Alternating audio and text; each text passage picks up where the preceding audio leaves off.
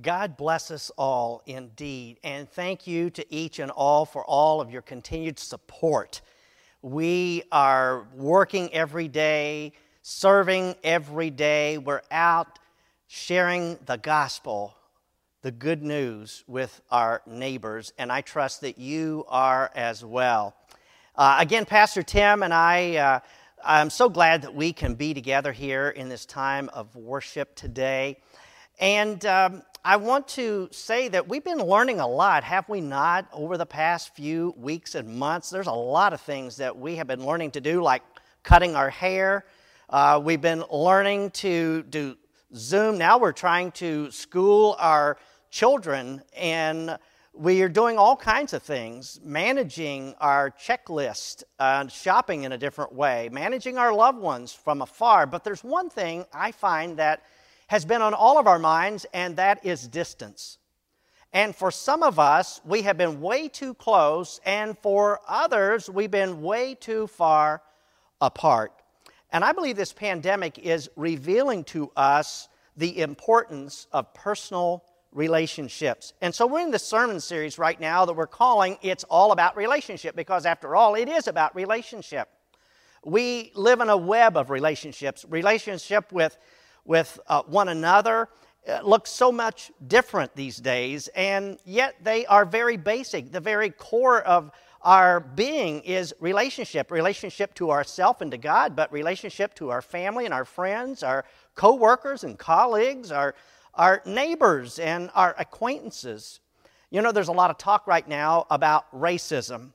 Uh, there's a lot of violence out in our culture. There's a lot of systemic problems right now. And of course, racism is appalling. It is not found in the scripture, it doesn't align with our Christian witness. And instead, as disciples, we need to love and respect all people. And so we're focused in this series right now on relationships. And today, especially as we have just heard this scripture from the Old Testament shared, I want us to focus a moment on families, and in particularly on relationships with spouses and couples today. You know, I heard about a wealthy couple uh, some time ago that got into a very bitter argument. And it was a wealthy couple. It all started one day when the husband decided to cancel a vacation, and it upset the wife very much. And she was so upset, she went and got some sodium bicarbonate and poured into her husband's fish tank and essentially killed all of the fish and very rare collection of exotic fish. The husband got upset and he went and got some of his wife's diamond jewelry and threw it into the garbage disposal. And then he got upset and he went and kicked a hole in the portrait of uh, Picasso and it was a quarter of a million dollars right there in that one kick. She got upset and went and got his electronic devices and, and tossed them out into the pool. And this went on and on until finally the wife was ready to pull the plug on their 38 foot yacht, and the daughter called the police. And the police got involved, and the police said, Well, there's nothing we can do about this because it's not breaking the law if you destroy your own property. And finally, a family friend stood in and established established a truce. You know, this is something today I find that is so prevalent in a lot of relationships. Things get spiraled out of control. These two fools here in this particular case was spiraling downward in a time of destruction. And this is not unlike the story that we've just heard here out of the Old Testament in the life of David and Nabal. Even this story that took place some 3,000 years ago, it's as relevant and fresh as your news browser today. And it's the story of two men who are acting like fools filled with arrogance, bent on destruction, descending into vengeance. And it's also a story of this wonderful person who is devoted, a person of faith. You know, I heard the story a few years ago about this war general that said to his young troops, uh, he said to his troops, he said, Don't even think about getting married until after you have mastered the art of warfare. And I don't know whether he was saying you have to dispense of your and discharge of your military obligations before even thinking about starting a family, or if he was saying there's some things in warfare that you can learn that would be applicable in your relationship. But whatever he meant, you know, marriages sometimes today resemble warfare, and instead of holy splendor, it is holy splinters. And instead of being this holy wedlock, it is dreadlock. And many marriages today exemplify lust, dust, rust, and disgust. And as I've said to you before, marriage has a way of bringing out the best in you and the beast in you. It's one of the most challenging things that anybody can uh, be involved in, in that kind of relationship, but it's also one of the most rewarding. And I want to say to you today whatever's going on in your relationship, whatever's happening in your family, and whatever's happening right now with your spouse, uh, I want to remind you that there is hope. Now, I want to point to this example that we find here in the Old Testament in 1 Samuel 25. And you know, the Bible is packed with all kinds of people, men and women, who really are standing as a testament to faith. And we could choose from many a hero today of the faith, but I want us to look at this lesser known woman of godly devotion. Uh, some of the best examples of faith are people who stand behind the celebrities. And this text is certainly one of the greats and it just happens to involve a story of marriage. And as I'm thinking about this story today, I'm reminded of the city there in Germany, in Weinsberg, Germany. And overlooking the city is this, uh, perched on top of this hill, is this ancient fortress. And according to legend, back in the 15th century, in the days of chivalry and honor, the enemy troops laid siege to this town and put everybody into this ancient fortress. And the enemy sent word up that they would allow the women and children to leave. And in fact, they said the women could take their prized possession out, whatever their treasure was, and leave before they attacked. And you can just imagine the shock as the women, one by one, were carrying out their husbands on their back. Now, this is a similar thought I find here in this text where we have the life of Abigail, and she's described as a wonderful woman, and she could not be more different from her husband. She's described as a person of great intelligence and integrity and elegance, and she was beautiful both inside and out. And she's married here to a guy by the name of Nabal, whose name, in fact, means fool. And he's stubborn on the other hand. He's very arrogant, and he's a man who has to be right about everything in life. And he was wealthy, but he was also mule headed. And he was a drunkard too. And here we find in the Old Testament a story of Beauty and the Beast. Have you ever seen two people that are in a relationship and you're just wondering how in the world they kind of united together? Uh, they're total opposites. And uh, Abigail here seems to have these brains and brawn, and she's a princess who is married to this frog. She's really married out of her leg. And in the Bible, you know, she probably had no choice back in that day as to who she was going to marry. It was probably an arranged marriage. Parents were likely involved, and so she had little say in this relationship. And so she's involved, the, the scripture says, in a very painful marriage. And it's a, a sad circumstance. And you know, the point here is she's married to this wealthy fella. He's probably the Bill Gates of the Old Testament, okay? And yet, it's important to note that wealth and power don't hold back the sword of misery.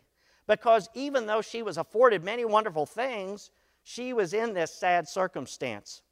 The scripture indicates to us that as you read here that it was sheep shearing season, and Nabal had his 3,000 plus sheep out on the countryside, and they were shedding the sheep of their wool. And David hears of this. David is operating, on, on the other hand, he's operating a neighborhood crime prevention program. And he's got about 600 Israeli troops, or maybe Green Berets, if you will, out there keeping everybody safe. And so he sends about 10 of the troops into camp to talk to Nabal about needing some food. And these 10 guys go over. And of course, it was customary in this sheep shearing season that the man whose sheep were, were being sheared, that they would give tokens of appreciation for those who were keeping things safe and, and helping them. And this should have been a simple formality. Nabal here was in great debt to David. But Nabal gets very angry. He's insulted by this request. And he says, Who is this David? For all I know, he may be stealing my sheep. He may be eating my sheep, drinking the water from my land, and he may be a vagabond. Well, when this word that is shared to those 10 men gets back to the ears of David, David becomes enraged. And in fact, I don't want to repeat verse 22. I think the uh, translators here are really putting the damper down on the anger of David because it translates here that he is absolutely uh, unhinged. And he is so angry at hearing this news, and he pulls his sword and he tells his 600 troops, We're going to march into his camp and take care of business. Well, meanwhile, this wonderful wife, Abigail, she hears about her macho husband's insult of David, and she realizes this is not going to end well. And you know, a lesser woman would have probably thought, well, here's my chance. Here, here's my chance. I can allow David, he's the guy that he took care of Goliath, and he can come and take care of my husband, and I'll be free of this mess. But not Abigail. And she sent for her servants and, and, and those who were helping her uh, they gathered up all kinds of bread and, and water and supplies and packed them full, uh, some food to give to these troops. And in fact, four times here, this same Hebrew phrase is used over and over. It says, She lost no time. And so she's a woman of action. And now we have two caravans on a collision course, and one is led by an angry mob seeking revenge, and the other here is a peacemaker wanting to kind of uh, resolve the situation. And at the crest of the hill, the scripture says these two uh, processions meet. And Abigail dismounts and walks over to where David is standing. She kneels before him and makes one of the most eloquent speeches known in all of the Bible.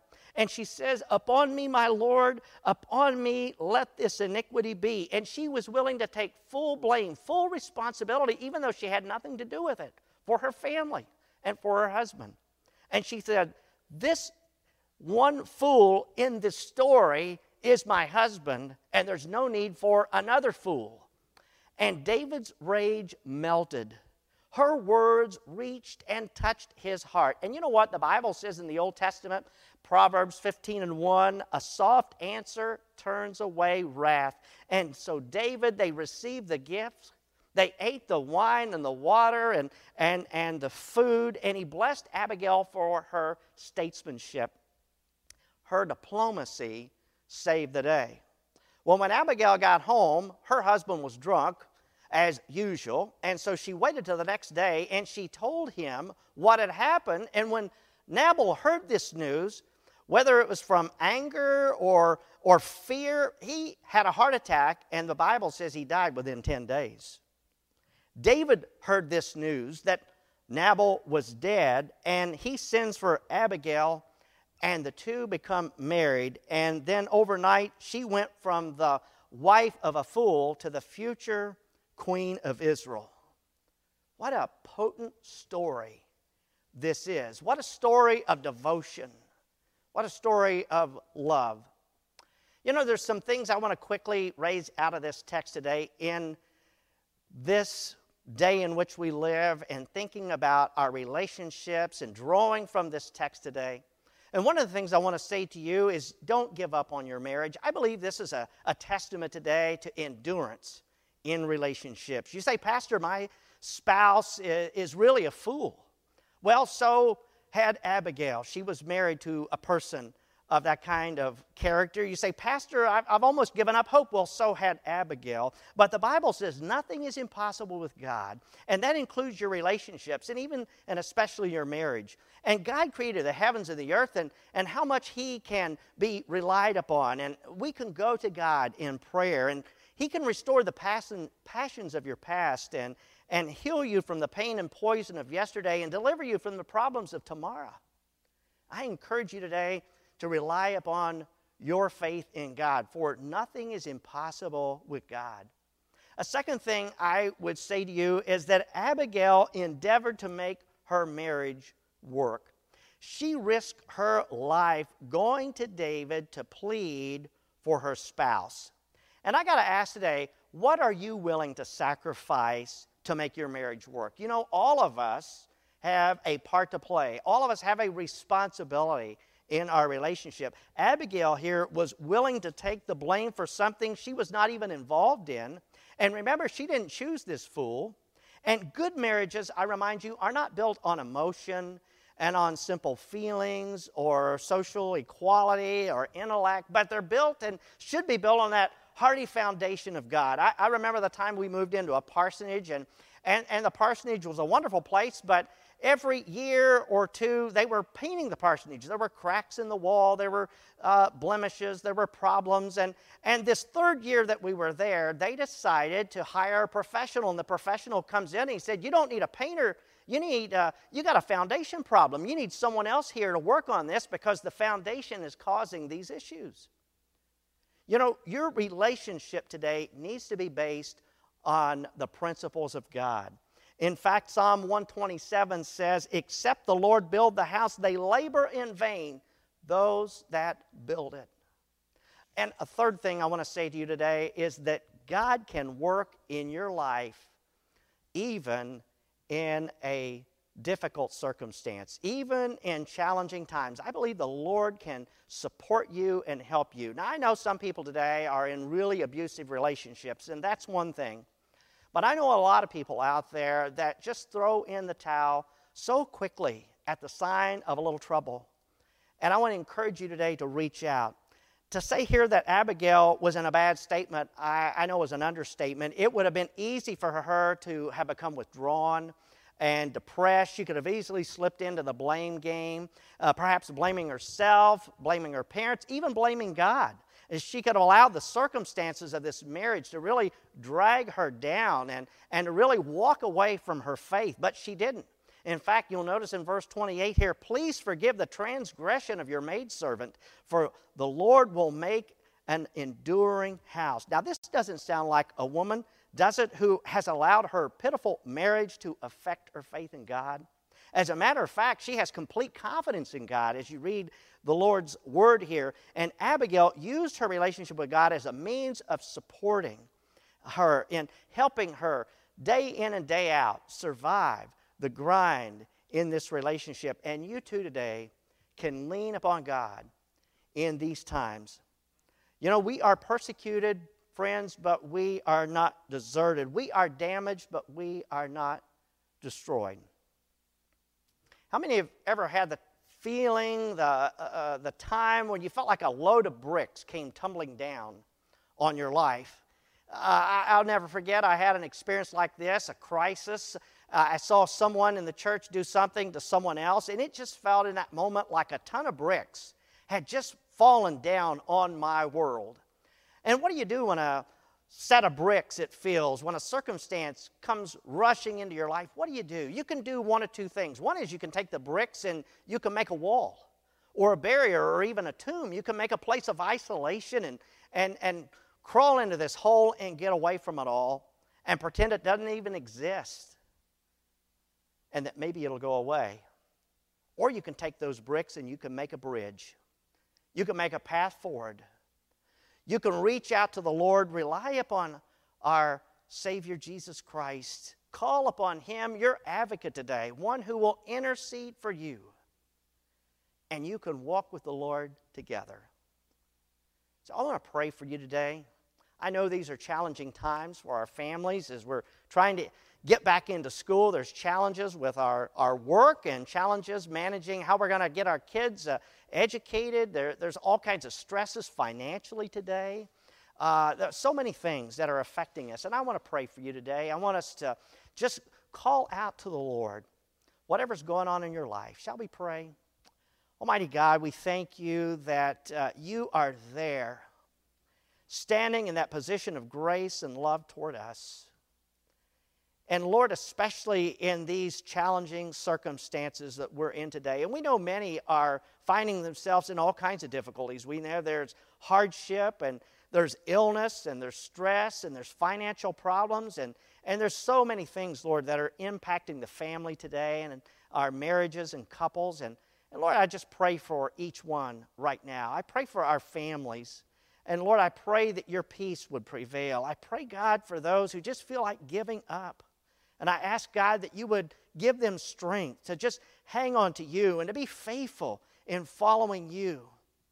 I pray, Lord, for those who are filled with anger and rage. And I pray, God, that you would speak, that you would use us to speak those words of, of compassion, those words, Lord, of peace that would melt hearts and drive people towards you.